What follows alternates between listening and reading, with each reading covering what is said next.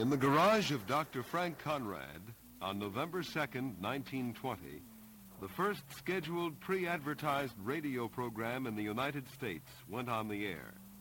Station KDKA was broadcasting returns of the presidential race on the evening of Election Day. From a humble beginning in a Pittsburgh garage to the sumptuous studios of the national radio networks in New York, Chicago, and Hollywood. These are the years we refer to as the golden age of radio.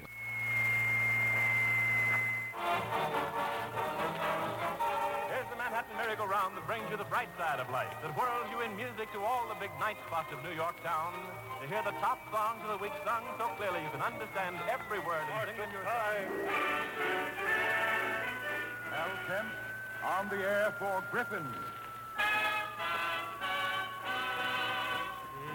Time to shine, shine your shoes and Toni Home Permanent presents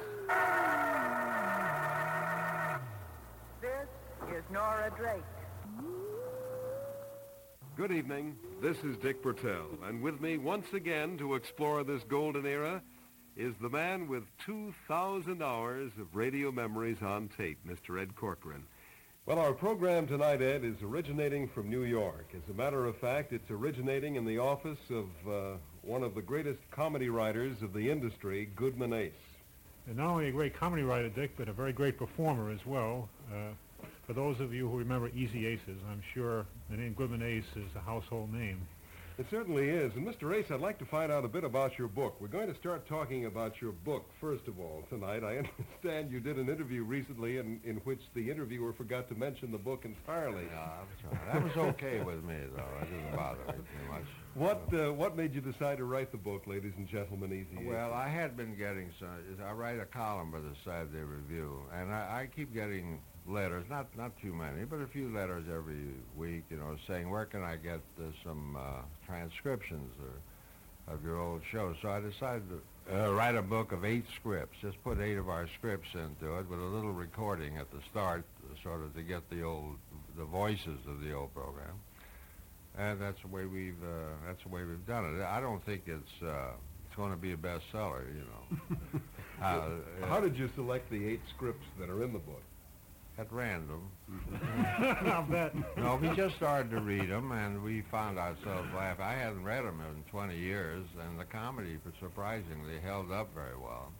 We have few changes that you should make in it, I imagine. You don't get them made for $20 a week anymore, as we did in the old book. But uh, most of it just held up pretty well. We were just sitting here laughing about, laughing at them.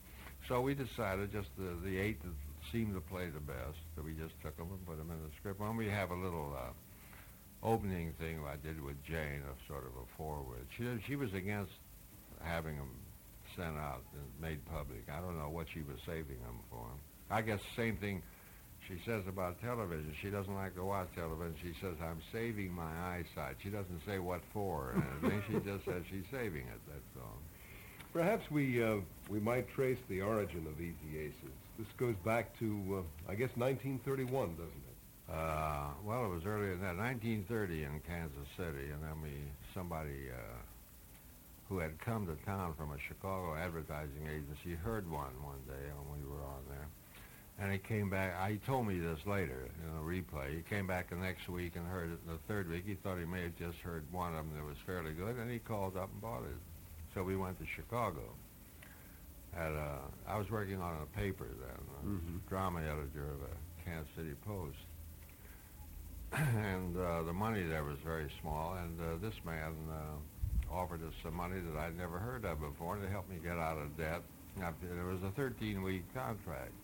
So I got a 13-week leave of absence from the paper, and as they renewed each 13 week, I'd renew my 13-week absence. I had to write a column. I wrote a daily column in those days. I had to send that back free in order to ensure my job being there when I got back.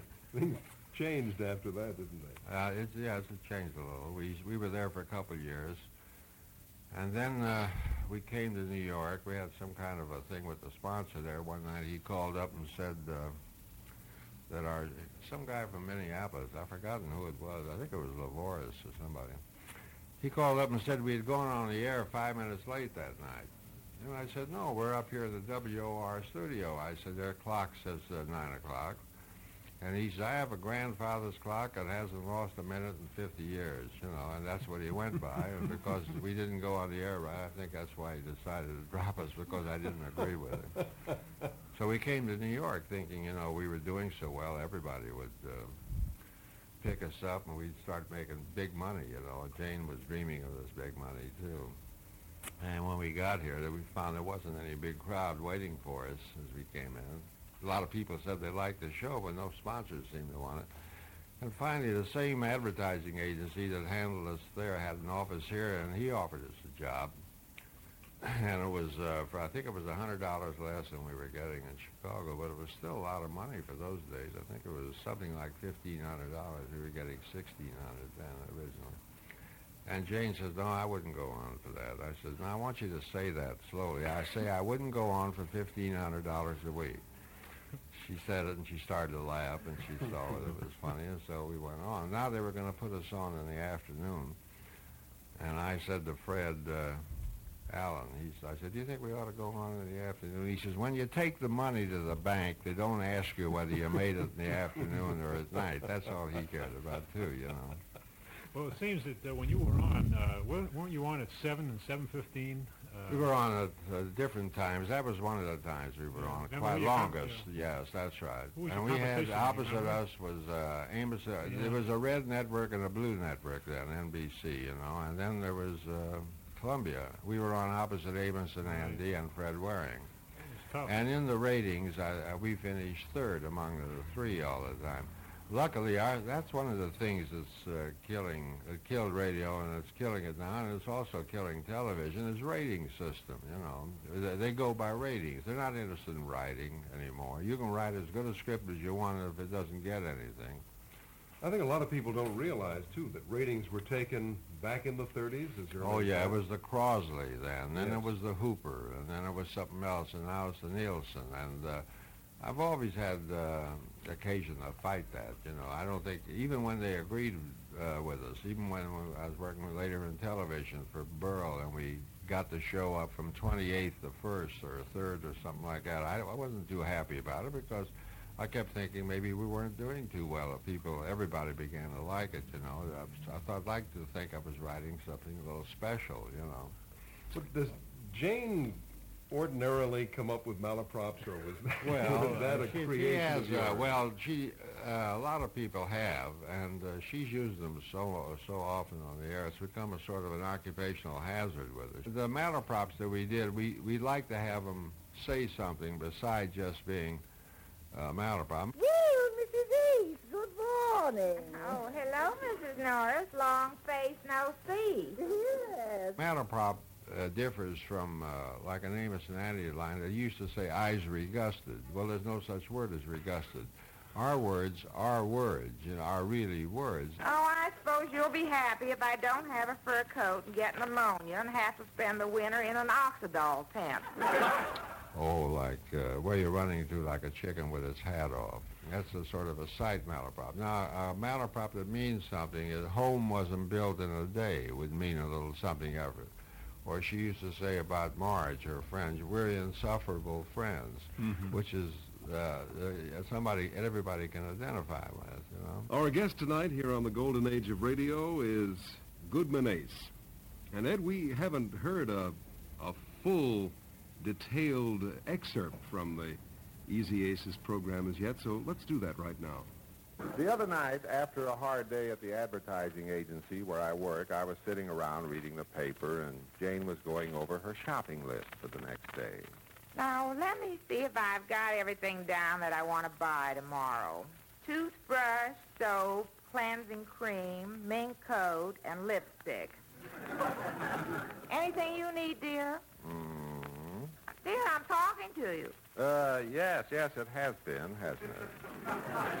Dear, you're not listening. What is Put the paper away. Look at my shopping list and see Oh. if you want to add anything. Okay, let me see. Toothbrush, soap, cleansing cream, mink coat, and lipstick. No, I don't think so. Unless you want to return those ginger ale bottles. We, uh, we get a nickel back on each bottle. And every little bit will help. Mink coat? What's this mink coat here? Where? Oh, yes, mink coat. I meant to talk to you about that. You did. Uh, dear, make a lap. What? Uh, make a lap. I want to sit down. Oh, okay. I made a laugh. But you're not going to get There any... now. Isn't this cozy? Oh, fine. Oh, look, dear, your lap's getting a front porch here. Yes, and if you'll look around and back, you'll find a veranda. uh, uh, Jane, about this mink coat business. Mm, dear, I saw it again today. It's a dream. You know that first shop around the corner? uh, just to say hello to. Well, I've been passing it every day, and there's this dreamy mink coat in the window. The girl wearing it looks so smart. Of course, she's just a dummy, and so could I. Uh, how much?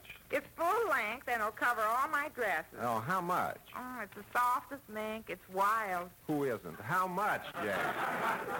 That's just it. You haven't heard the half of it. Well, how much? Two thousand dollars.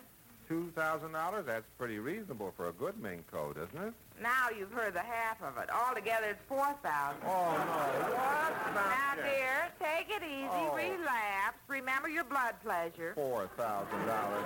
Now look, Jane, let's be reasonable. Where am I going to get that kind of money? I knew you were going to say that. I knew it. I knew it. But Jane, you know we can't afford to spend all that money. Everybody gets some pleasure out of our money but me. Who? What? How pleasure? about your sister's oldest boy when he had his tonsils out? Oh, that was you. And your brother's youngest girl when she had her adenoids Yes, out. Yes, I know. You paid for all that. Everybody has a wonderful time on our money but me. Oh, fine, wonderful time they had. And how about your mother's teeth? Who paid for that? Uh, let's leave my mother's teeth out of this, shall we? Oh, when I mention your mother's teeth, they hurt. Uh, look, uh, Jane, I'll tell you what I'm going to do. Oh, I knew you would. Wait, dear. wait a minute now. Oh, no, no, no, stop. Listen to this. What? I've got a big advertising account coming up. Pretty good chance of getting it, too. It's for the Royal Paint Company. If I get it, there'll be a bonus in it for me, and then you can have the mink coat. Oh, thanks. Wait a minute dear. now. No, I said if I get the account. I have a 50% chance of getting it. Oh, well, that's only the half of it, dear. You'll get it. And if I'm wrong, I'm not far from it. Uh, you were on five nights a week? Well, we were on three nights and four nights, and finally, yeah, we were on. Uh, I don't know. We were on several times at different times uh, during those. Uh, I've forgotten how many. 18 years, I think. Did you write the scripts alone, or Yes, that's right. Uh, how long would it it. take you, let's say, to produce when you when you were on, let's say, a five-day-a-week basis? Well, How long would it take you to produce a script? I used to write the like if today were Monday, I would write next Monday's script today, then go to the studio and do this Monday's script. And to produce it, well, we'd have about a 10-minute rehearsal, and then we'd hang around. You know, you had to, ha- they gave you an hour according to the union rules. You had an hour to rehearse, and everybody walked away. And Jane sat there marking up her marking her script. She wasn't an actress ever, you know. She was just a housewife, and I would give her instructions, and she would write in the margins, sad, bad, fast, happy, you know, things like that.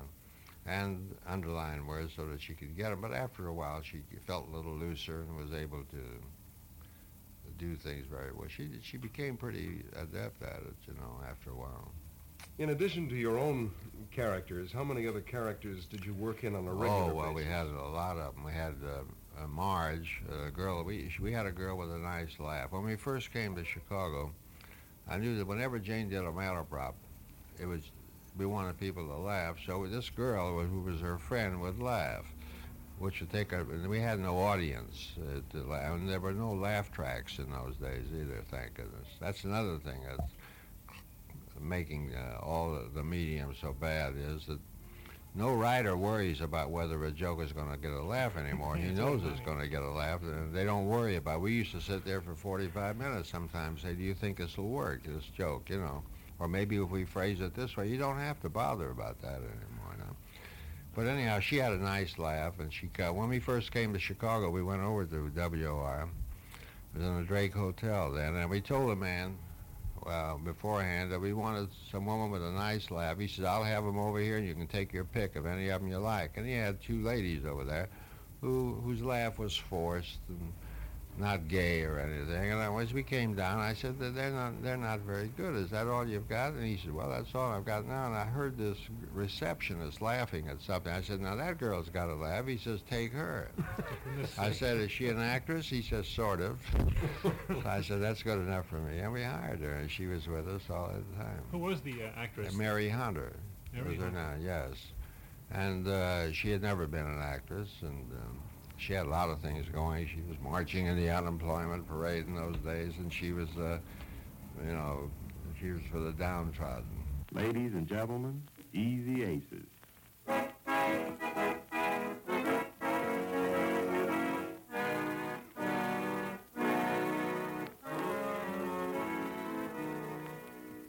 Once again, the strains of Manhattan Serenade introduce Easy Aces, radio's distinctive laugh novelty. Who decided on the theme song for the show? I did. You did.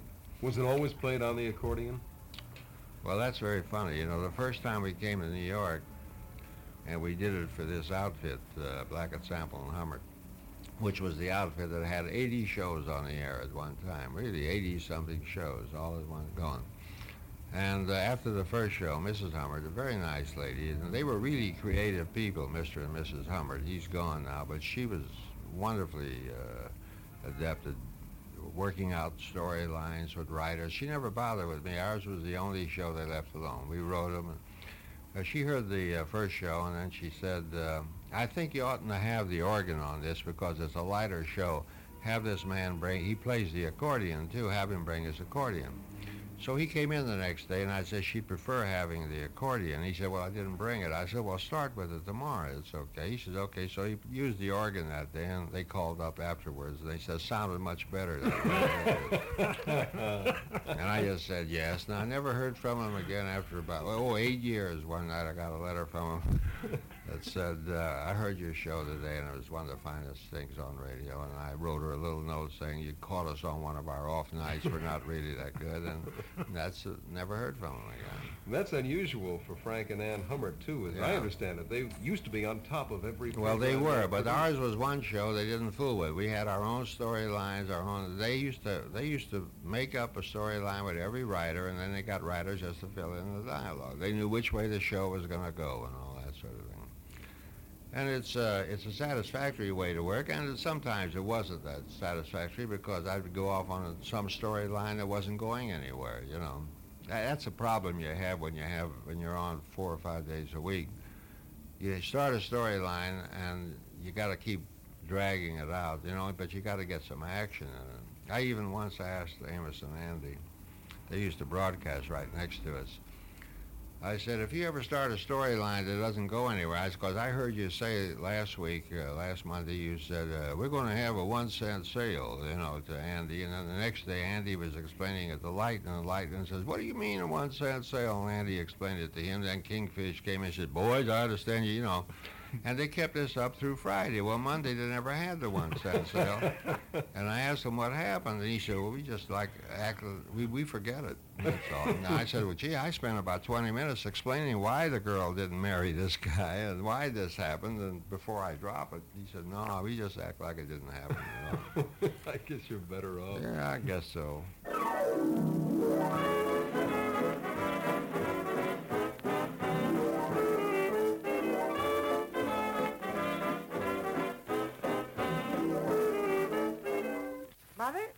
Is it.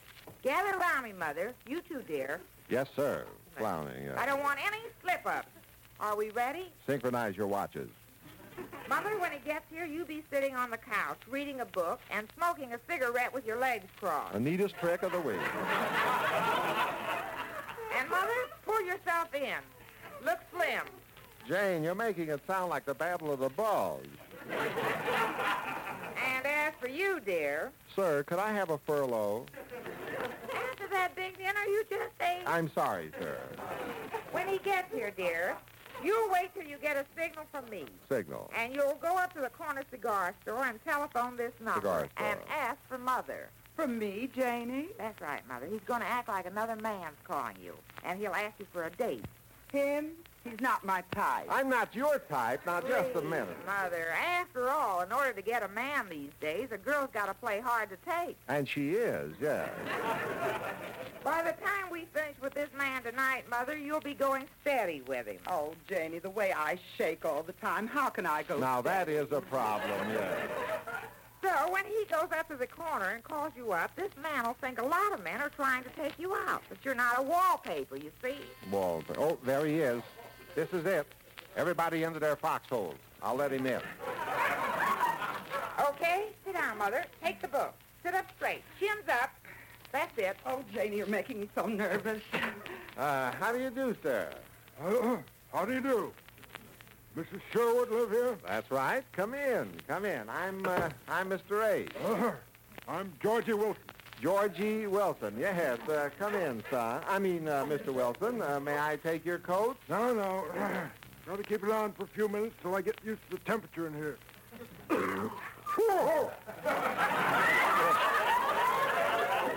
That's uh, quite a cough you have there, Mr. Wilson. You like it? Well, Oh, you should have heard it yesterday. It was a pipperoo. Came from way down here in my bronco tube. Oh!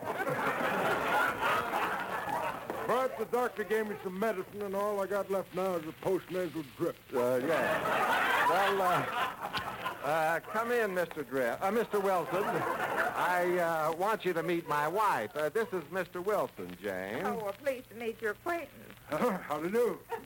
And Mr. Wilson, you may think this is my sister, but she's really my mother. Oh, this is Mr. Wilson, Mother. how do you do, Mr. Wilson? Oh, how do you do, Mrs. Sherwood? Here, I brought you a tin of chocolates. Well, thank you. Ah, not at all, not at all. You'll find they're gentle and fast acting.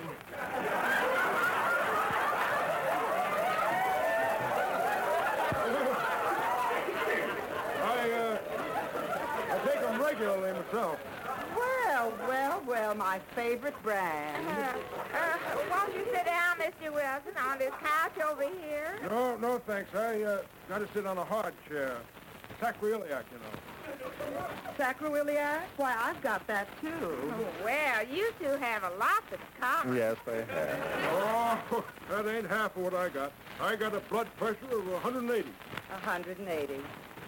At its lowest, mine's 190.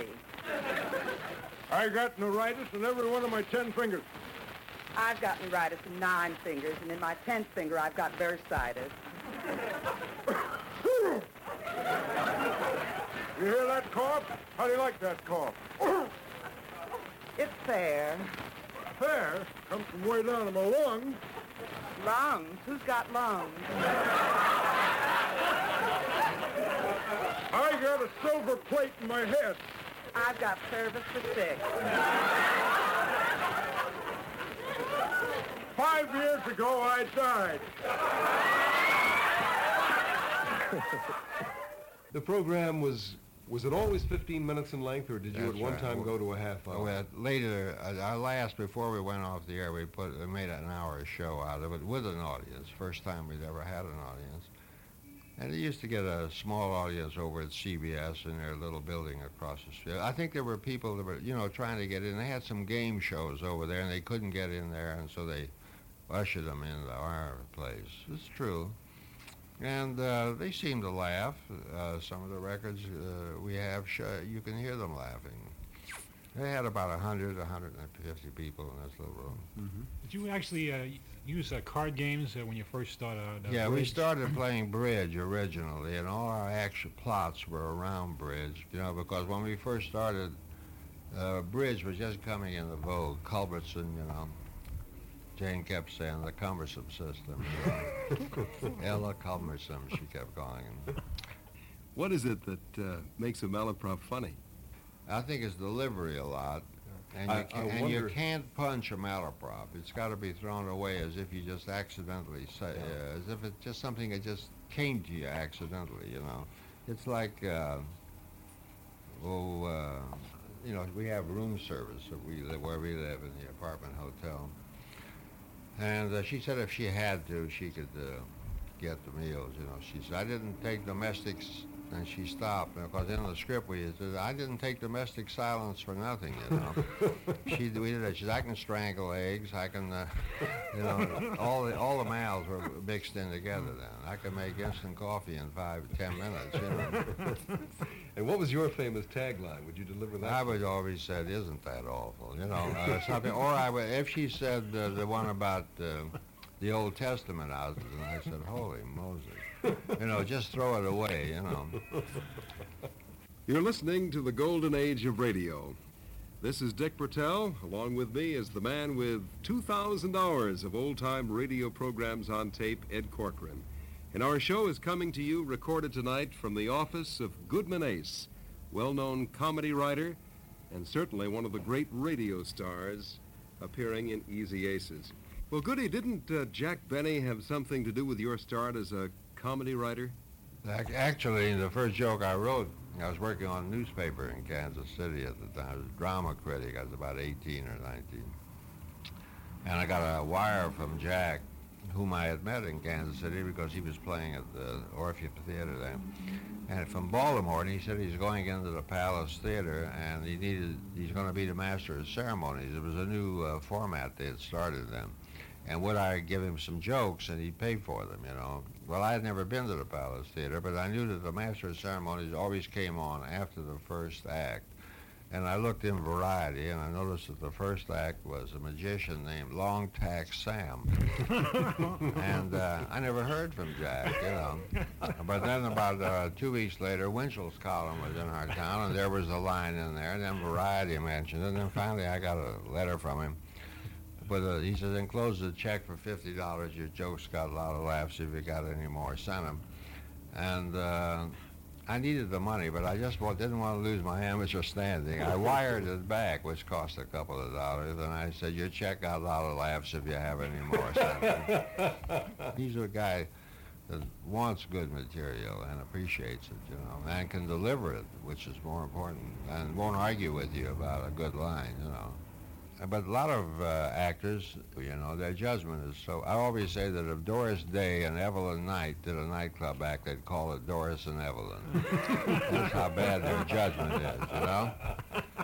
Uh, and uh, of course, Tallulah would start laughing, and uh, while we were on the air, she says, "I just got that, darling," you know. Of course, you're referring to uh, Tallulah Bankhead and uh, The Big Show, which came on in 1950, and I guess was radio's last big effort to compete with television. Yeah, but to the big show that we did with Tallulah, and we had a lot of big guest stars on the show. I just read this uh, book by Groucho Marx, the Groucho letters, and uh, the Goodman Ace is scattered throughout the whole book. Yeah. Uh, there was one section Well- especially where you were corresponding practically uh, every year almost. Yeah, well, every year is about about right, right. He, he, he'll write every week.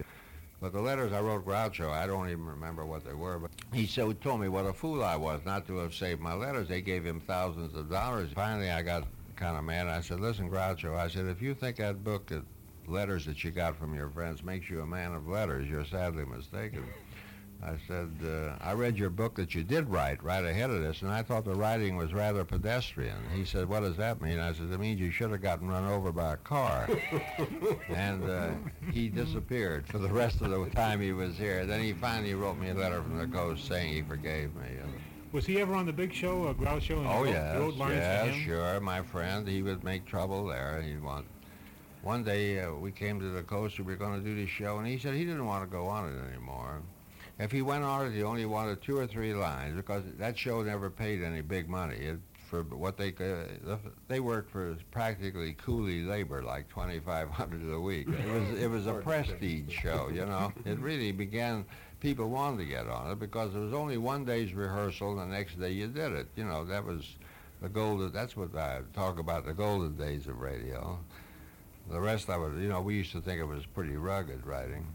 And uh, he'd make uh, trouble for him. Once he said he only wanted two or three jokes. I said, okay, and I gave him those three jokes. And then he came home from rehearsal that day. I was stopping with him. He told me, make sure I stop with him. He says, I'm not going to go on that show. He just gave me three jokes. I said, that's all you said you wanted. I said, you're being a querulous old man now.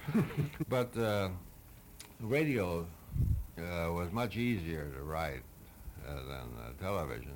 And as a Uh, matter of fact, you held off going into television to do the right. big show, didn't you? That's right. I I had other offers to do television shows. I said, no, this sounds like something I want to do. I'd never met Miss Bankhead, but I knew the legend that she was, and she was she brought us that. And it was a writer looks for something like that. He's got something there he can spark with. Ladies and gentlemen, you're about to be entertained by some of the biggest names in show business. For the next hour and 30 minutes, this program will present in person such bright stars as Fred Allen, Mindy Carson, Jimmy Durante, Jose Ferrer, Portland Hoffa, Frankie Laine, Paul Lukas, Ethel Merman, Russell Nype, Danny Thomas, Meredith Willson, And my name, darling, is Tallulah Bankhead.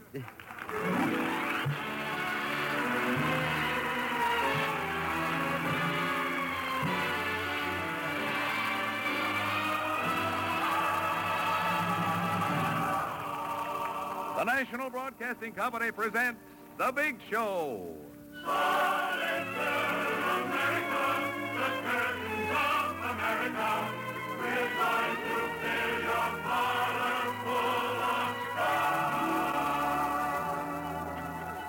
The Big Show. 90 minutes with the most scintillating personalities in the entertainment world.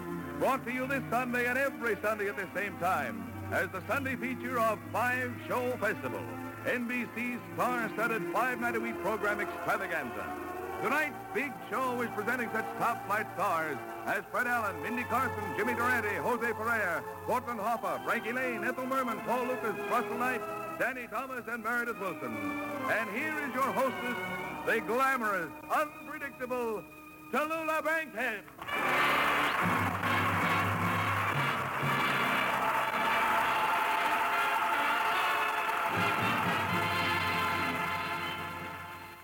How would a situation begin to develop, let's say? Uh, you, when would you start work on the big show, assuming Well, that you have the lineup of Yeah, guests? they give us the people. Now we got to think of dialogue that go with it. You see, now you ha- all you can do on that show, you have a star like, we'll say, Marlene Dietrich.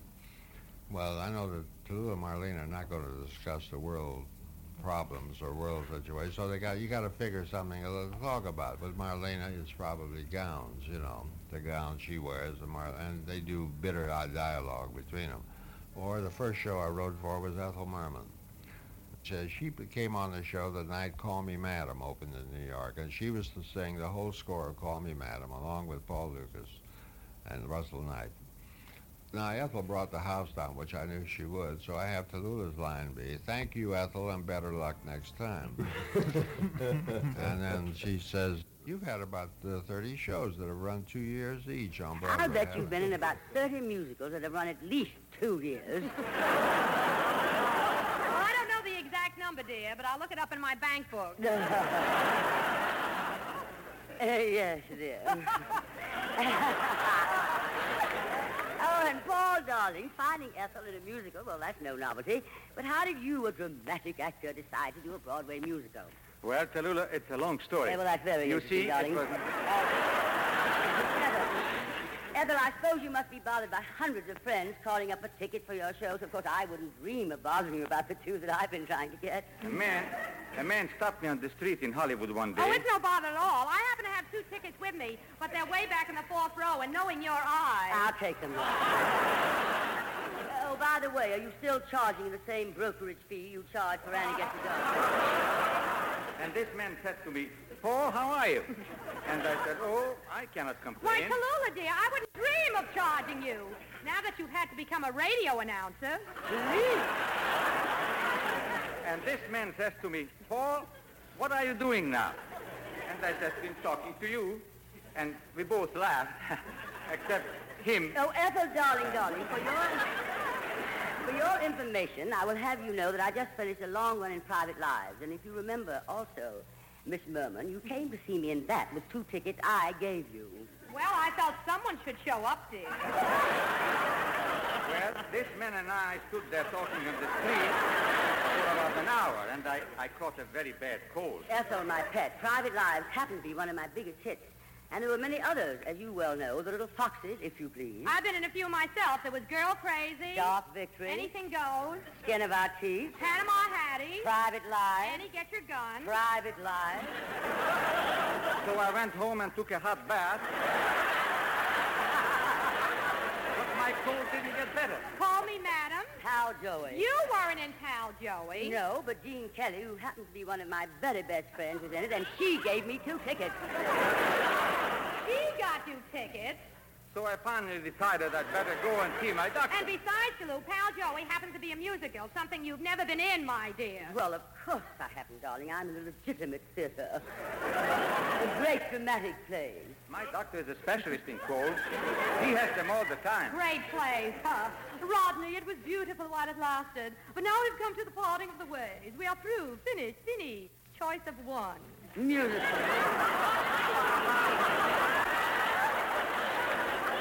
Musicals indeed. Ha! I got rhythm.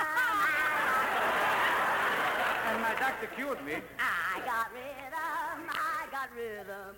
Who can ask for anything more? Well, you did that show at a considerable sacrifice financially. Yes, that's right. You wanted that Yeah, show. That's didn't you? right. I wanted it because it entailed some good writing. You know, I like to write uh, mostly for women, I suppose, but I write uh, for men too. You know, it's the dialogue that I know Tallulah would want to do. It ain't Wally Parker, kiddies. Fred Allen.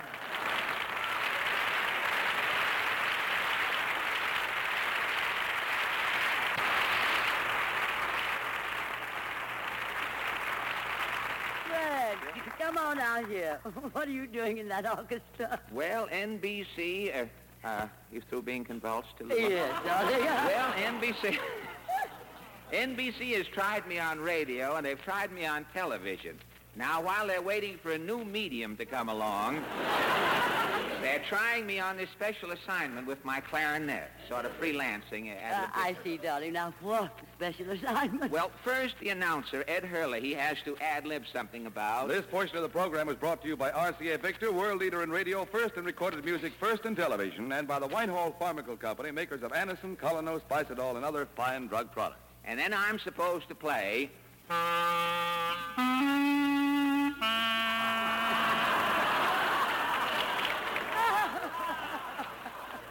And then the first chimes, the first time you ever had a half a tone chimes in the history.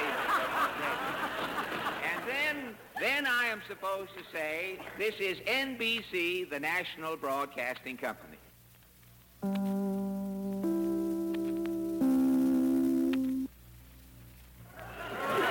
Fred, my darling. Oh, you fool. Oh, yeah. It's so nice to have you back on radio. I've missed you. Oh, so you are the one. According to Hooper, you are the one. No, darling, we've all missed you. Why don't you come back, Fred? Well, I'll tell you, darling. I, uh, I have been dabbling in something which, for the want of a better name, we shall call television. Please, darling, people are eating. Oh, I'm sorry. Say, you didn't by any chance happen to see me on my first television show, did you? No, I didn't, Fred. Uh, oh, you weren't home? Oh, oh, yes, I was home, darling. Oh, no set, darling? No guts, darling. Well, you know television's a new medium, and I have discovered why they call it a medium. Because nothing is well done, or very little.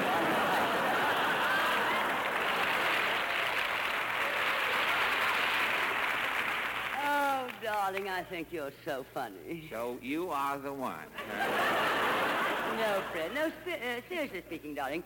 Well, as if we haven't been. What else? Well, no, no, no. Why did you leave radio? Well, I'll tell you, uh, Tallulah, they wanted me to do one of those programs where you call up people on the telephone and ask them questions and give them prizes, you see. And that's why I quit and went into television. Do you mean? Yes, it was a choice between the medium and the telephone.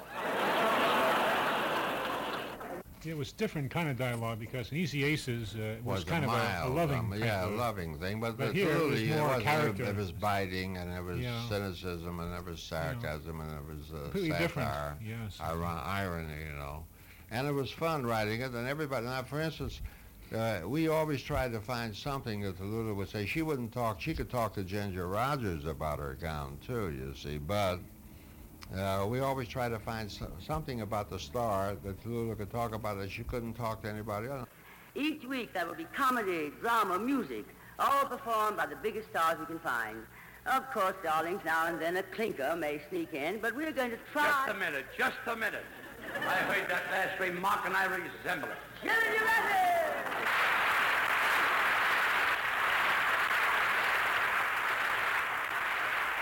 Jimmy, darling, this is really... Don't a- darling me. I heard you call me a clinker.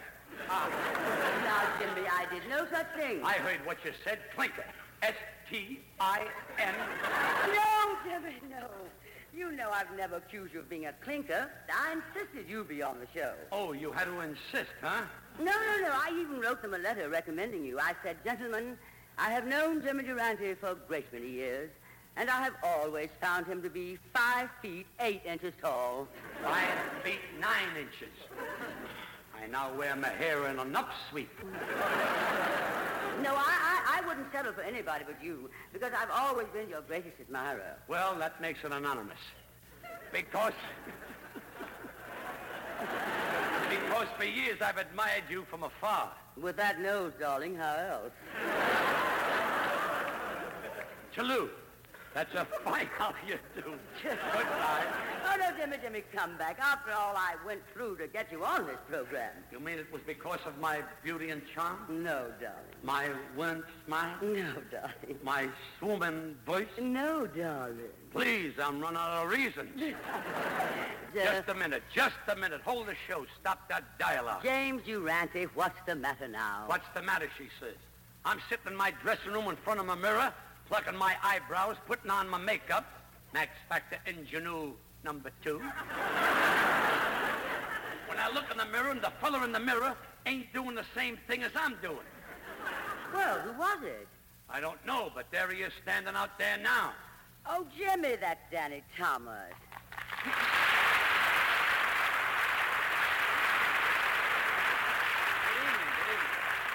Danny, darling. Just a minute, Hugh. You mean me? Yeah, you. I want to ask you a question. Answer yes or no. Where did you get that nose? I might ask you the same question. Where did you get your nose? I had this nose for years. Well, I've had my nose for years. Oh, now, please, darling. Stay out of this, no nose. this is a catastrophe. There's only room on this program for one schnozzola. Either he takes his nose and goes, or I take my nose and goes. Goodbye, Jimmy, darling. This is sabotage. Okay, I'm going, and after the show, I'll be waiting outside for you and your nose. Yeah, what are you going to do about my nose? I'll cross that bridge when I come to it. I would always have uh, one or two lines ready, so when the writers came in, I say, this is the way we're going on this. We need about three minutes here.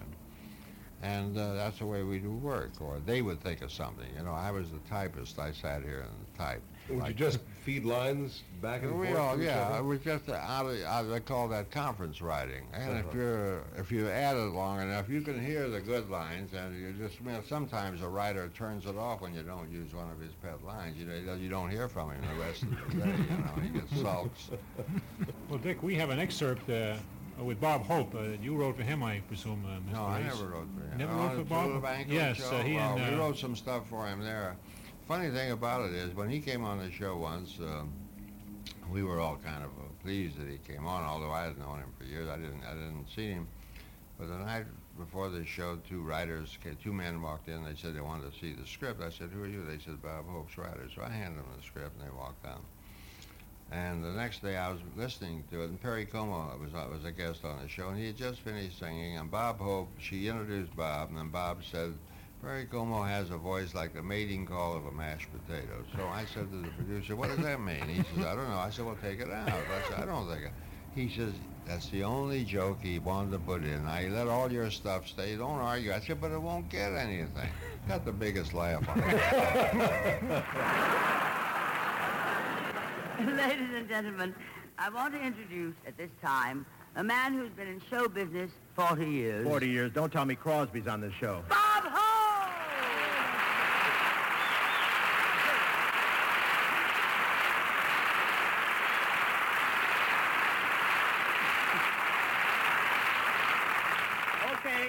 take charge now. Move over, darling.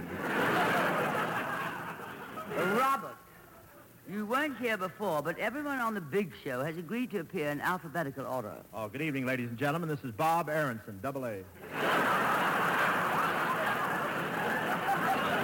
Hope, leave this stage until I call for you. Don't you lower your voice to me.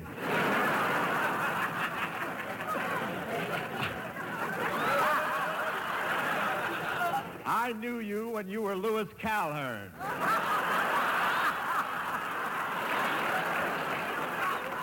Darling, why don't you hit the road backstage? Not me. One more haircut and I look like Peter Lind Hayes. I look like Mary Healy as it is. Well, now, look, we have a show to do here, darling, and if we don't get it along, we'll have every vice president of the place on our necks. Hoop-de-doo, hoop-de-doo. No, Perry, not yet. What was that? It sounded like the mating call of a mashed potato. What was it? Now, look, Bob, darling, why don't you just sit here and watch the show until it's your turn? Here's a script, darling. I'll have somebody read it to you. Yep. Watch this show? No thanks. I'll be back later. I'm going across the street and watch the original. The original of what? Bette Davis and All About Eve. Do you miss radio? Oh, sure. It was it was so nice. You know, I used to think, what a drag. You know, you got to get up there again this week, this day, and tomorrow, and the day after. And we had, we had to work when you worked for this advertising agency. You had no, there were no vacations. There was 52 weeks a year. We wrote ourselves out of the script several times so we could get away for three or four weeks. And while we were gone, our rating went up, and I called the guy and asked him if we. He says, "No, the shows are just not what they were." I had another guy writing them, you know, and stuff. And What are you doing currently? currently, I'm uh, writing pieces for the Saturday Review, and that's the best writing I think I've done. There's more satisfaction in it, you know, and you get nice mail. You get I get mail that starts "Dear Communist" too, but I get the other kind, and it's it's nice, and it's uh, and I'm writing another book, and um, I have a play in mind. As a matter of fact, some big producer, or Broadway producer, lives at our house. That big shot, and uh, he introduced himself to me in the elevator the other day, and he says, "I hear you have a play in mind." I said, "Yes, I have." He says, uh, "I'd like to see it." I said, "I'll send my mind down to you Saturday. You're going to be there, you know." And he doesn't speak to me anymore. Our thanks to Goodman Ace for sharing his memories of the golden age of radio with us tonight. And to Ed Corcoran for bringing those memories so vividly to life with his collection of old-time radio shows. Record-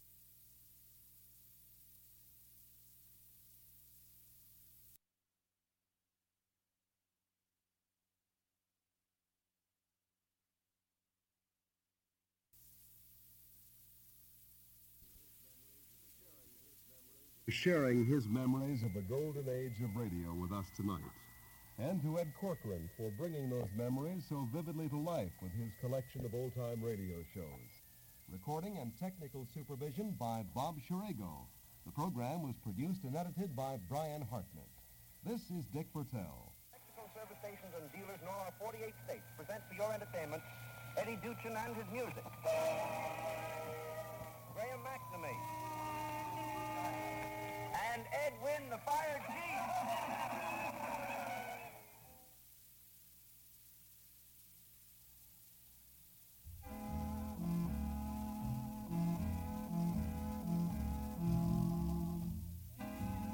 Hi everybody, I'm Walden Hughes, and welcome to the recorded portion of the show.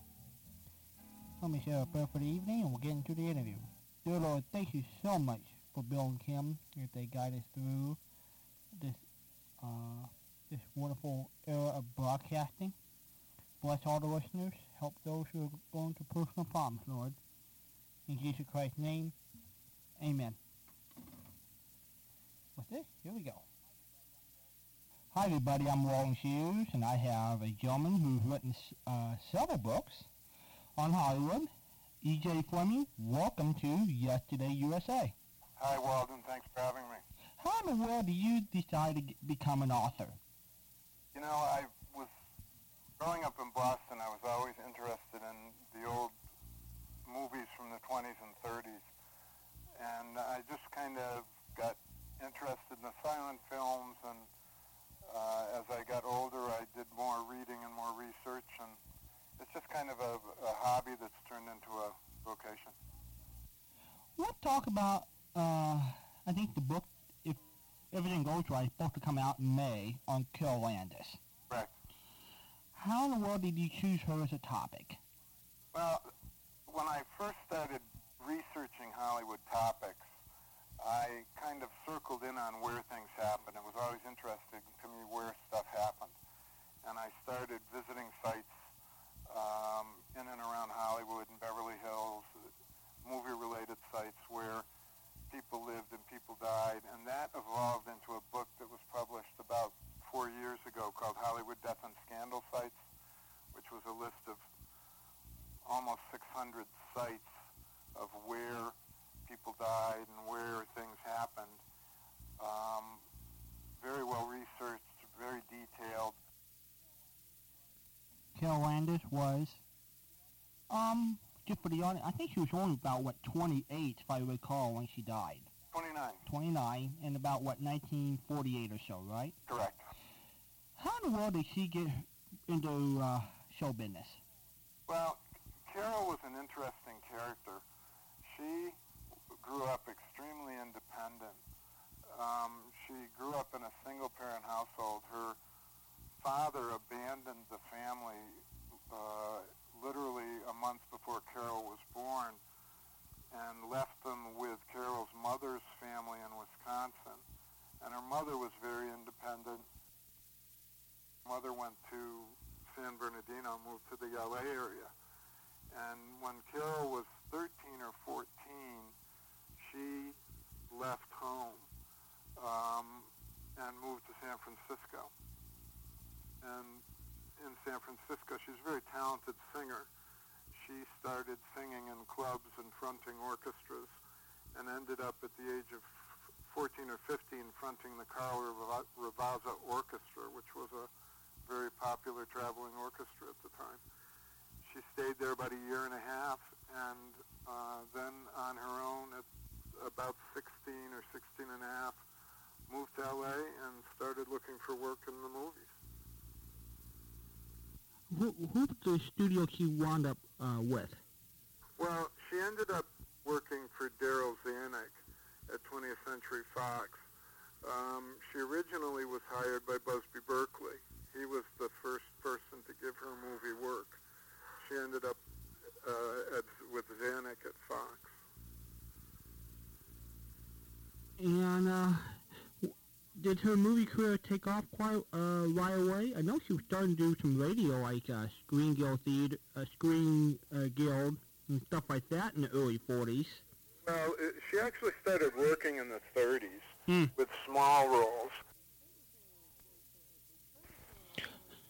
What was her really sort of her big break that her really noticed in the movies? Well, Carole really, that was one of the interesting things about Carole. When she went to work for Darryl Zanuck, she had done uh, maybe 20 films between 1937 and 1939. Um, her first big role was in a film called One Million BC, which was done in 1940. She had a starring role in that movie. Now, all of her roles from the beginning up till that point had gradually increased from bit parts and extra roles to uh, co-starring roles, um, reasonable roles in smaller movies, but but quite a she was quite a bit higher up the food chain than most actresses that quickly. She, she seemed like she really got a lot of favorable publicity with her overseas tours for the troops. Well, that's one of the things about Carole that a lot of people don't know, and, and this really kind of exemplifies what Carole was really like. Um, Carole spent more time traveling and visiting troops during the war than any other actor or actress in Hollywood. She was the first actress or actor to visit um, a military base near the front. She was in England in February of 1942, within two months, two and a half months of the bombing of Pearl Harbor, before we entered the war in Europe, she was in England visiting airmen at air bases in England. Um, the, the USO did not make their first trip anywhere for almost a year after that. Carole spent three months, almost four months, traveling through England and North Africa visiting troops. And then later in 1943, she spent four months traveling through the South Pacific doing the same thing. As the Marines were retaking all the thousands of islands from the Japanese, she was coming in within a couple of, of weeks after they arrived. Most of the islands she was on, there were still Japanese troops on. But she did that, the same thing when she was in England in 1942. She was in North Africa and heard about a group of flyers close to the front that heard that she and her three friends were there and she was told that they couldn't take her there because it was too dangerous. So she literally walked into Dwight Eisenhower's office and told him, there are airmen that want to see us. We want to see them. Make this happen. And he did. He put the four of them in the back of a B-24, and they flew without fighter escort to within three miles of the front in North Africa to visit troops. Every airman every mechanic, every serviceman that I talked to, and I interviewed probably 50 that met her, all said the same thing. They all said she was wonderful and nice, and she was truly dedicated to that cause before it was fashionable, and she didn't do it for, publicity. She didn't do it for personal gain. She did it because she wanted to do it. I think there were two famous stints. Didn't she go with Jack Benny? Was that the uh, the South Jack, Pacific tour? Yeah, the Jack Benny tour was the South Pacific tour. The, the European tour was with Mitzi Gaynor, Martha Raye, and Kay Francis. That was a tour that she actually put together herself. Now, did did somebody in that group write a book? Was it Kay Francis that wrote a book about their experiences? No, actually, it was Carole that wrote the book. Ah. It was called Four Jills and a. It was ghost written. Okay. But there is enough of Carole in the text that you can tell that she did a lot of the writing just by the style of uh, language used and the stories she told. But she she wrote that book. Uh, it was written when she came back, and then it was turned into a very successful movie that the four of them starred in. That's right.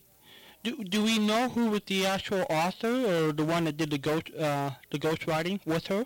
Yes, he was a, a kind of a, an unknown studio studio writer. It's not anybody that anybody would remember. Okay. And what about the uh, the pic? Was there a picture deal that uh, helped her financially with the uh, with with you know from the book to the picture, or with that? Sh- No, you know, Carole had a normal studio contract. She was um, until the time when she came back from the war, she was an independent. She was working for herself. Now that movie came out what about forty three or forty four, right? Four Jills in a jeep. Uh, Four Jills in a Jeep came out in 43. Forty three. Were there any decent other roles for her uh, uh, until the end of the war, or were there anything uh, a decent film for her from forty five to forty eight? Um, no, her, her work from 45 to 48 was Independence, and it was in uh, in roles that were not really um, to her talent level. Carole was a supremely talented actress. She worked with Betty Grable in several films. She worked with Rita Hayworth in several films, and she stole the movies from every actress she ever appeared with. Anybody want to get a copy of E.J. Fleming book on Carole Landis, go to McFarland Publication at McFarlandPub.com. And look on the web at Google for any other E.J. Fleming's books if you're interested. Here is information, please.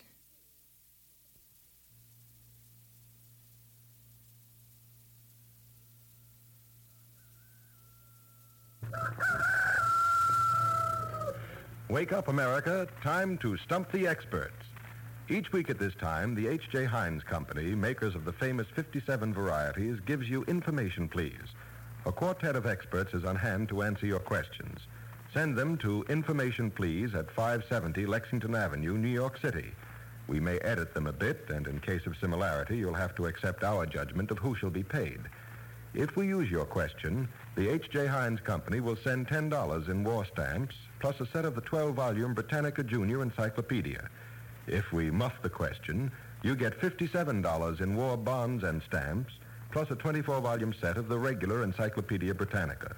All questions remain our property. Information, please, is presented under the supervision of Dan Golenpaul. And now, our master of ceremonies, book reviewer of the New Yorker magazine, Clifton Fadiman. Ladies and gentlemen, impromptu and unrehearsed as ever, Information Please offers tonight a four-star cast consisting of our two regulars, John Kieran of the New York Sun and Franklin P. Adams, along with Richard Maney, eminent theatrical publicist, and that great lady of the American theater, Miss Ethel Barrymore, currently starring in The Corn is Green. We're going to begin with a question from Dorothy M. Roth of Philadelphia. And each of the following people had something to say about time, T-I-M-E. What did they have to say about it? Let's get three out of four. What did Ralph Hodgson have to say about time? Ralph Hodgson, H-O-D-G-S-O-N. Any ideas? This is one of those things you just can't make up. You either know or you don't know. Uh, no luck, eh? No luck. Uh, you know who Ralph Hodgson was? Yeah. Miss Barrymore, who was he? he's a poet. Yes, an English poet. I only know one poem of his. Well, what one is that? The Bull. Uh, I'm sorry, we don't have that one.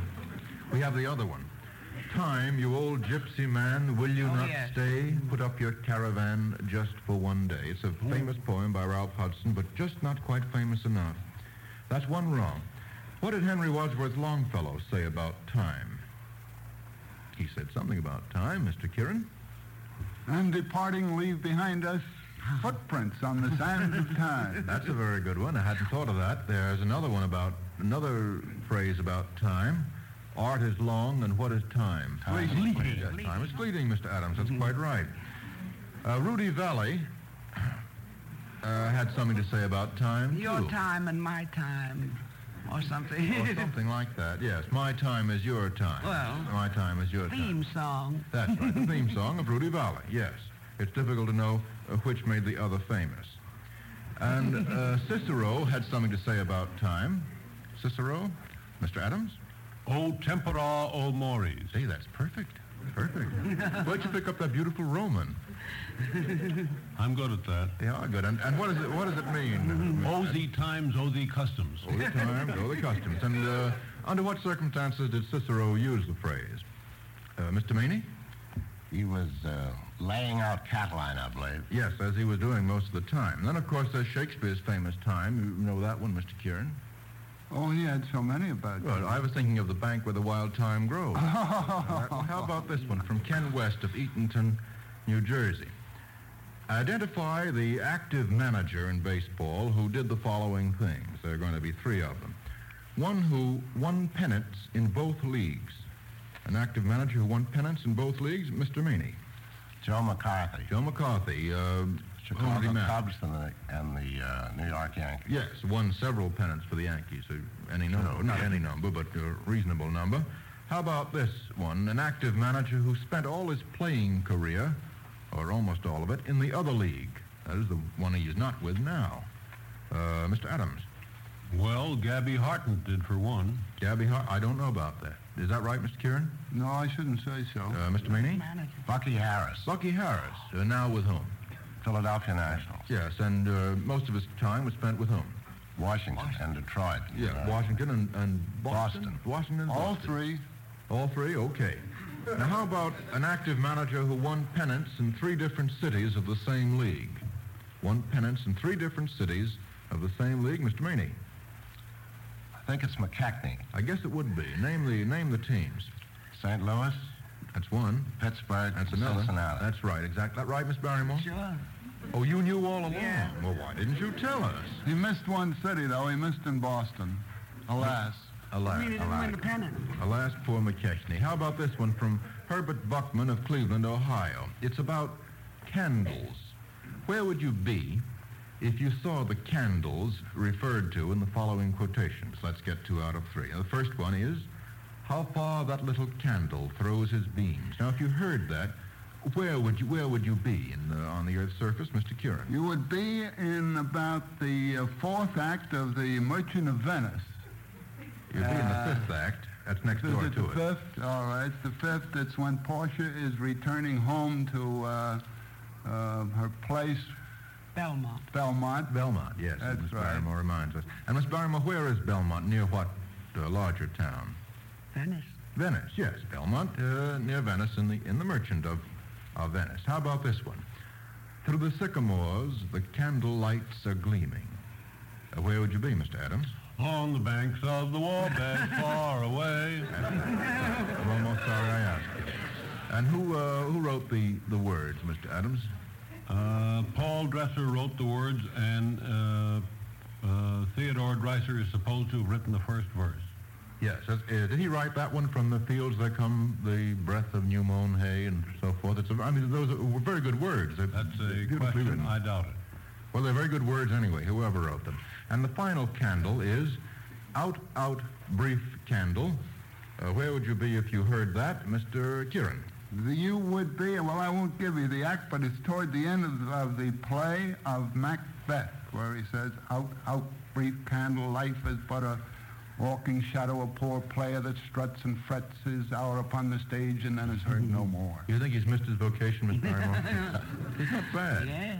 For an ex-sports expert, I mean. And uh, actually, Mr. Kieran, uh, what, where would you be? What town and country would you be in if you heard It'd the be at his castle Yeah, where, where he is was it? being attacked. Uh, Dunsinane. Yes, Dunsinane in Scotland. Scotland. Yes, Scotland. quite right. All right. Gladys Carrington of Newman, Illinois, sends in a, a question about limericks. I'm going to give you the first four lines of three limericks, which are supposed to be reasonably well known.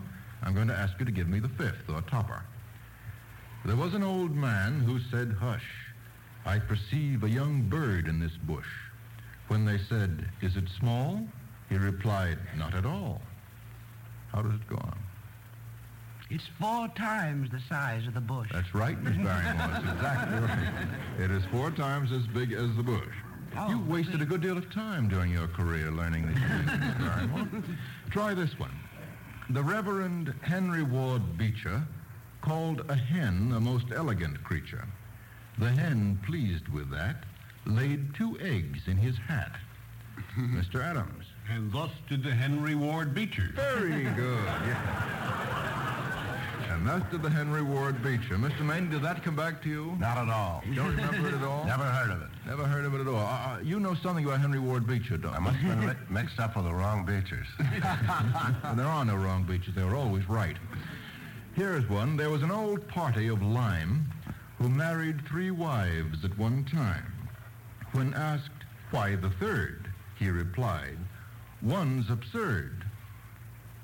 What's the topper? Ah. remember. And bigamy, sir. Is a crime. Right, right, yes. But I have to mark that one wrong. Still, that sends us on to number five from Holger Ritter of Warren, Ohio. Here is a question about famous boasters. Tell me what happened to them. The first boasted, I'll grind his bones to make my bread. Mr. Kieran. Uh, he fell down and broke his neck, I think, uh, chasing Jack down the beanstalk. Yes, that was the one. Uh, what, what is the uh, Be whole... five foe bum, I smell the blood of an Englishman. Be he alive or be he dead, I'll grind his bones to make my bread. Very good, yes. Nothing like the, the uh, amount of classical illusion that you have, Mr. Kieran. How about this? Here's another boast. I am looking forward to dictating peace to the United States in the White House at Washington, Miss Barrymore. Admiral Yamamoto, luckily dead. Yes, uh, he was Recently uh, he recently dead, yes. Yamamoto killed, according to the Japs, Miss Barrymore, under what circumstances? Well, they said he was killed in the plane, but I, I don't think we know. Well, we, we No. know probably they were lying. that He was not killed in air combat. He was the Japanese number one admiral. And He that was his full of. Bushido. Pardon? what would you, what'd you say, Mr. Maney? I say he was full of Bushido. Full of Bushido. Here's another boast. So far, these boasters haven't come to a very good end. Uh, what happened to this one? This place in the sun shall remain our undisputed possession. Who said that? Under what circumstances? What happened to the boast? This place in the sun shall remain our undisputed possession. Well, the man who said that, Mr. Adams? Uh, sounded like uh, little Kaiser Kaiser Wilhelm. Yes, you sound very affectionate. Did he? uh, uh, yes, he did say that. Kaiser Bill said that in 1901, after the Germans had acquired Kiao Chao in China. And what happened to Kaiser Bill? Mr. Adams, what was his latter end? Uh, he was a wood chopper at Doorn. yes, he, he ended his days wood chopping, uh, not any longer as an emperor. He, of course, uh, abdicated at the end of the last war, and perhaps a, a very good precedent. Well, you know, traditions play a big part in our lives, and our Heinz reporter, Ben Grauer, has a word on a very interesting one. If you have ever visited the Heinz plant in Pittsburgh, you've probably noticed a little old-fashioned two-story brick house. Looks sort of strange there with its neat yard and its crisp curtains in the midst of busy factory and office buildings. Nobody lives there now, but it's a home nevertheless, the home of a tradition, the little house where Heinz began. Originally, it stood on a tree-shaded street in Sharpsburg, about five miles from Pittsburgh. But not so many years ago, it was brought down to Pittsburgh and placed right in the heart of the Heinz buildings. The Heinz people always think a lot of that little house, not just for the sake of sentiment, but because it's a symbol of what Heinz stands for. It's just the kind of house where you'd expect to meet up with good cooking. You'd expect to find rich soup simmering on the back of the range, a bulging jelly bag dripping its fruity juices, and at pickling time, the smell of bubbling hot vinegar, sweetness and spice coming at you like clouds of cozy incense. Well, I can't think how better to tell you about our way of doing things than to say that Heinz has been working for 74 years in the conscientious preparation of foods. Foods that would be at home in the little house where Heinz began. Thank you, Mr. Grauer. Mr. Grauer, you're killing Adams. He's gnawing his fingers. Try this one. John Winter of Bayside, Long Island, sends this in. For what purpose did the following forces join hands? These are two men who got together uh, for some particular purpose. What was the purpose? The first set of men, Francis Wilson and Frank Gilmore, got together for what person, Miss, uh, purpose, Miss Barrymore? Found Actors Equity. The formation of Actors Equity. When was that, Miss Barrymore? Oh, I never know any dates. Uh, Mr. Maney. 1920, I think. Oh, no. 1913, I think. Long before 1928. Yes, no, I think it was 1913. Yes. Uh, and a very good, and a very good uh, idea it turned out to be, Miss Barrymore, didn't it? How about this one? Stephen F. Austin and Samuel Houston got together for what purpose, Mr. Kieran? To found the Republic of Texas. Yes, a struggle for Texan independence against Mexico. How about Jack Dempsey and Billy Conn? At what uh, point in their careers did they collaborate in any way? Uh, Mr. Maney. They collaborated in a considerable scuffle at a ballpark in New York, a prize fight. Well, that wasn't exactly a collaboration, would you would you say? Uh, I was thinking collaboration on Conn's part. Uh, I, I there was a, a, case where they actually did join hands. Uh, Miss Barrymore? No, I don't know. Mr. I don't know what it is at all. When they were both in uniform.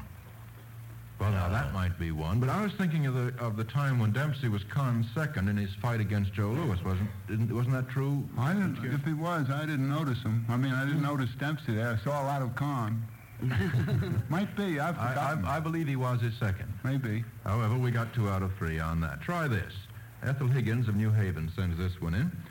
What was the destination of a person who traveled the road that was a ribbon of moonlight over the purple moor?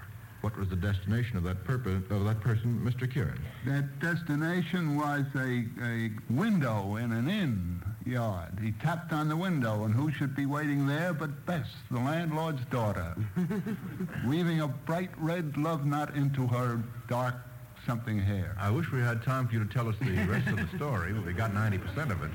Uh, did that poem come back to you, Miss Barrymore? Remember No. it now?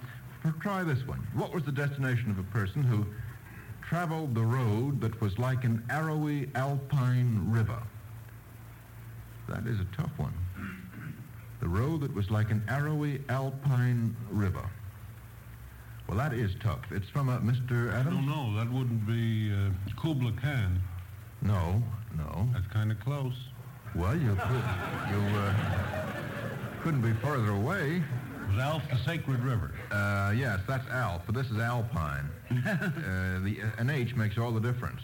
Here, it's from Sheridan's Ride, which the kids learn in school. Remember, by Thomas Buchanan Read. Under his spurning feet, the road like an arrowy Alpine river flowed, and the destination was Cedar Creek. Uh, probably everybody under 14 listening to us knows that, though they shouldn't be up so late. How about this one? What was the destination of a person who traveled the road that was the steep and thorny way? Mr. Kieran. Why, uh, his destination in the, in the play was Paris. He was uh, going, he- no, the destination, the one who was to tread the steep and thorny path was uh, heaven. Yes. But, uh, Well, you might very easily get them mixed up. but the one who, who told that uh, himself the primrose path of dalliance trod. That's right, yes. That's Laertes giving uh, very good advice to his sister Ophelia in Hamlet. Perfect, perfect answer. Very good. Uh, David Weiss of McKeesport, Virginia, asks this one about famous detectives of fiction. Not famous detectives, but any detectives of fiction. What important facts do detectives learn from the following clues? Now, the first set of clues might be the size and type and distance apart of a man's footprints. When they determine those facts, what can they tell about the man?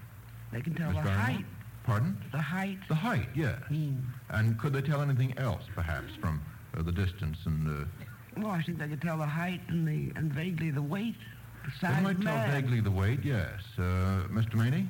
They might tell if he was sober. yeah, that's right. They might tell something about the, any peculiarities of his stride, whether he were lame, perhaps, Yes. Or whether, as Mr. Maney, uh, drawing from his own experience, said whether he was sober. Uh, what important facts do detectives learn from the report of the medical examiner, assuming that the cause of death is obvious? Then what do they learn from uh, the medical examiner's report?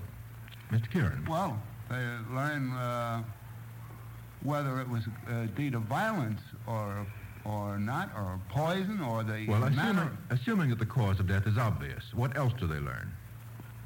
from the report. From the medical examiner's report, Mr. Adams. I don't know. That, uh, approximately the time of death. That's right. Yes, Oh, that's yes. a very important clue in a great many detectives. Isn't it? Isn't that true, Miss Barrymore? Yes, of course About it the is, time yeah. it was committed, whether 10 or 12 hours ago or whatever. Now, suppose uh, a man has a perfect and prompt alibi. What do they learn from that? He's guilty. well, it's not as easy as all that. No, but uh, not necessarily that he's guilty. No. Well, but that he has prepared an alibi, which Yes. is suspicious. Yes. That's right. That's it's what I suspicious. meant. He may have some, as Miss Barrymore Well, says, that's what I meant. he might have some knowledge of the crime. That's right. Uh, Lillian Palmer of Birmingham, Alabama, sends this one in. I'm going to ask you to identify for us these heroines of the theater, each of whom uh, does some exposing of someone else in the in the play. The first case, the first woman exposes the man she loves as a card cheat. Exposes the man she loves as a card cheat. Who is that? Miss Barrymore, I can hear you mentally. Uh, well, uh, can you think of one? they classe, do you Yes, mean? yes. yes. Déclassée. Uh, Yes. Apparently, uh, none of us can forget de Boy, were you, were you good in that? How about this one? Uh, one who exposes herself as a thief and marries the man who trapped her. That's the plot of Oh, the yes. play. Miss Barrymore, does that come back to you? Oh, must Uh, Dick? know it so Miss Maney? Oh, my, my, my. These- Why, Miss Barrymore. Oh, I know it's, it's awful. I can't think of it's, it's in the last of Mrs. Cheyney, isn't it? Yes, that's And right. Mrs. Cheyney is the one who uh, exposes herself as a thief. How about one who exposes herself as a forger and leaves her ungrateful husband? Exposes herself as a forger, Mr. That's one of uh, Ibsen's plays. It is the indeed. Hedda Oh, gee whiz, it's just the wrong Oh, one. wait a minute. No, the Doll's House. Yes. The Should I Doll's count House. you right or should I count you Oh, wrong? yeah, I, I know the play. Sure. Really, don't count me wrong on that. Uh, a doll's house is right. And now our 57 Varieties reporter, Ben Grauer, is about to delve into the mysteries of that elusive thing called flavor. If the secret of Heinz' success were to be stated in a word, that word would be flavor. Now, flavor, of course, is a subtle thing. You can dine in a palace on plates of gold and miss it. You can eat in some out-of-the-way lunchroom and find it. For it all depends on who's in the kitchen. Now, if you were to peep into the Heinz kitchens, you'd discover many reasons for Heinz flavor, but this above all. Heinz chefs are masters of that fine, creative art of cooking, and they have the best ingredients in the world at their command. Each individual bean, pickle, tomato, clove, grain of wheat, leaf of tarragon, or what you will, is a perfect specimen of its kind, grown in that section of the good earth where prize crops flourish best. This rigid Heinz rule of absolute perfection of the ingredients has not been altered in a single instance these 74 years. And today, when flavor is more important than ever, it's well to remember that the 57 varieties are still rich with that genuine homespun goodness that has delighted three generations of appreciative Americans. Thank you, Mr. Grauer. Try this one from Arthur Herbert Porter of Seattle. Identify the famous families, there are going to be three of them, let's get two out of three, which had or have these distinguished members. A father and son who were decorated for bravery simultaneously. Mr. Kieran? Recently, Yes. the uh, General Theodore Roosevelt and his son Quentin Roosevelt were decorated in uh, in Africa. General Theodore Roosevelt is uh, commanding general of the infantry of a certain division, and his son is field artillery. That's exactly right, Mr. Kieran. Very good. Yes, cited on May 6th, only recently for bravery in North Africa. Now, how about two brothers who won the same prize in successive years? Two brothers, Mr. Maney? Might well be John and Lionel Barrymore. It might well be, but you'll have to document your case. I'm not sure that it was. Miss Barrymore, can you tell us whether that's true or not? No, I don't think so. Don't think it was. The ones I was thinking of were Carl Van Doren, the famous biographer who won the Pulitzer Prize in And Mark Van 1939. Doren. And Mark Van Doren, uh, Mr. Adams, who won it in 1940, the next year, for a book of poetry. You have to call that wrong and get the next one right. Four brothers who ruled simultaneously. I've got to name them. Four brothers. Miss Barrymore? You mean way back? You can go back as far as you wish. Well, the uh, Henry the Third, Charles the Ninth, Francis the Second, and uh, Well, were they, were they all brothers? yes, they were all the sons of Catherine de Medici. They were all the Valois That's you've boys. named, you've named three. Yes, I'm trying to think of the last one's name. Maybe it isn't too Wait a late for. Catherine to produce a Oh no. I think there are only three. Uh, Mr. Maney? Napoleon Bonaparte, Joseph Bonaparte, Louis Bonaparte.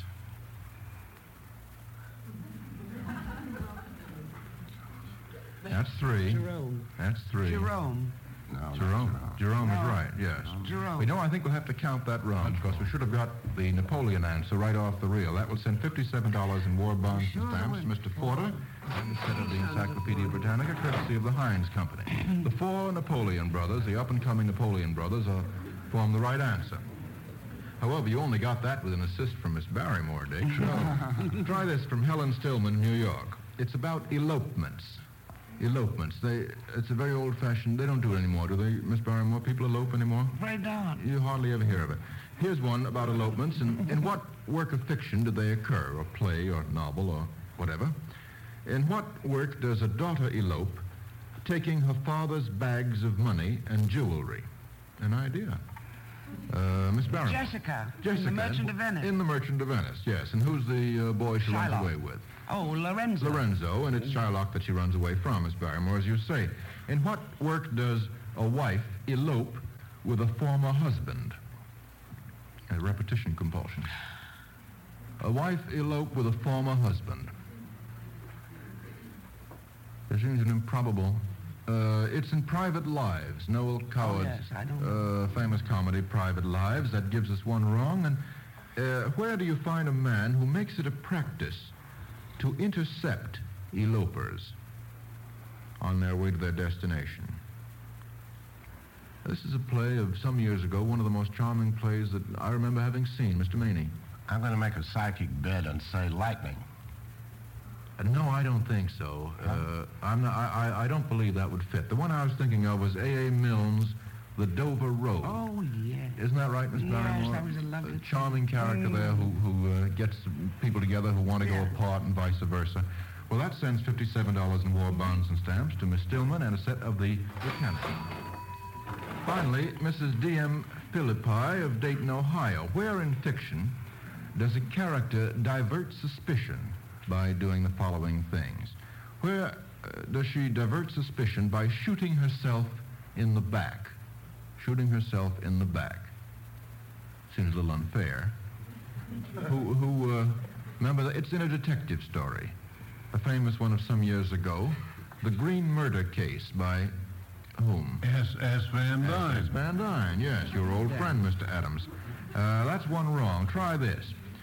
Where does a character divert suspicion by carrying a butterfly net and box while walking on the moors? Mr. Kieran. Uh, that was uh, Sherlock Holmes, I believe, in The Hound of the Baskervilles, isn't it? Yes, it, it's by it's by Sherlock Holmes. It, he isn't the one who, who diverts suspicion. Oh, no, no, the, the, uh, the uncle or whatever, the, the murderer, isn't yeah, it? Mr. Stapleton is, is the Yeah. villain in Yeah. that Sherlock Holmes story. It's exactly right, Mr. Kieran. And what, what uh, character diverts suspicion by playing a record of the victim's voice? Uh, very famous, a classical detective story of some years ago. Still one of the best ever written.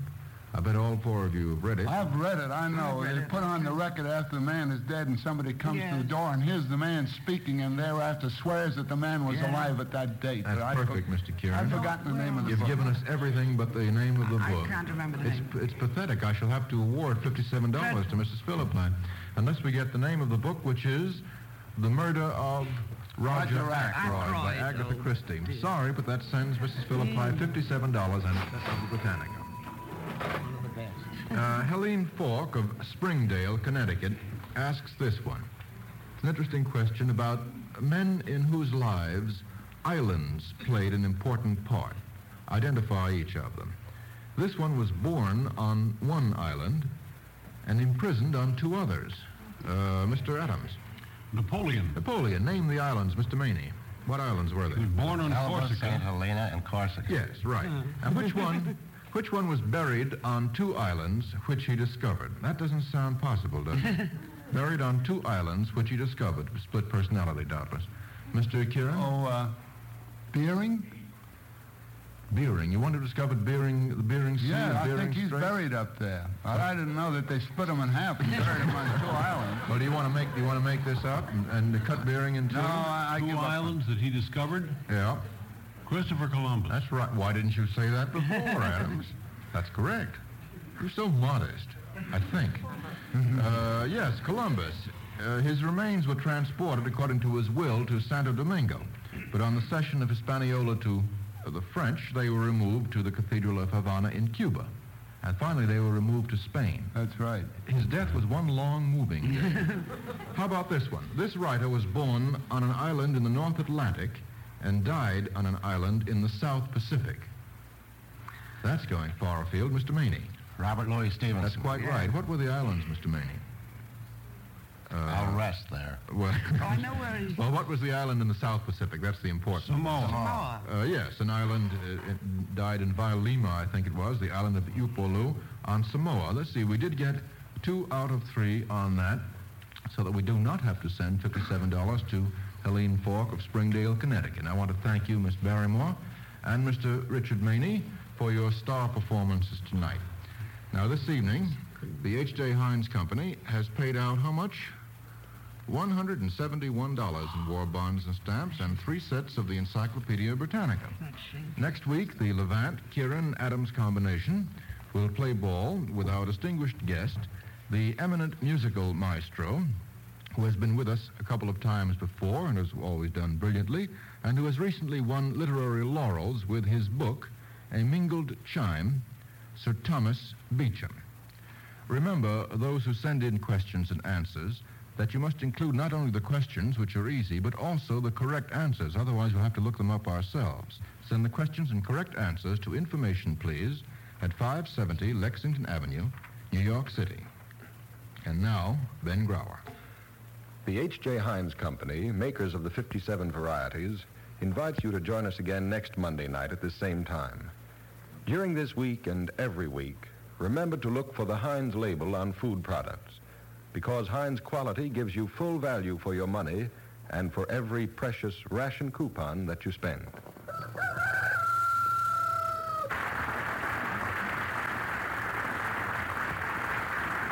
This program came to you from New York.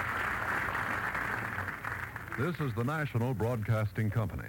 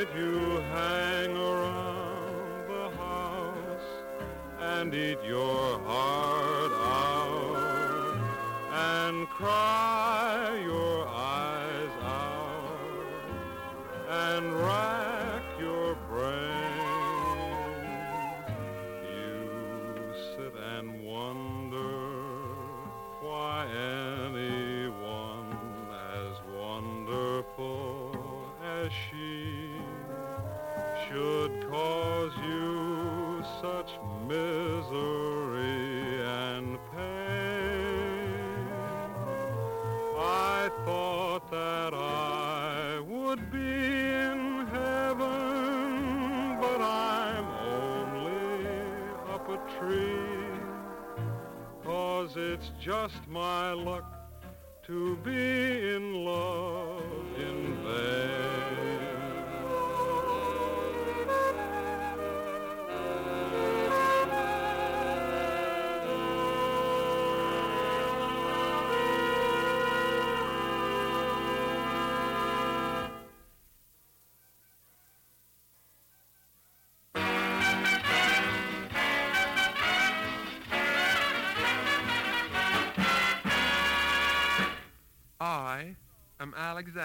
Swooth, and I'm so confused.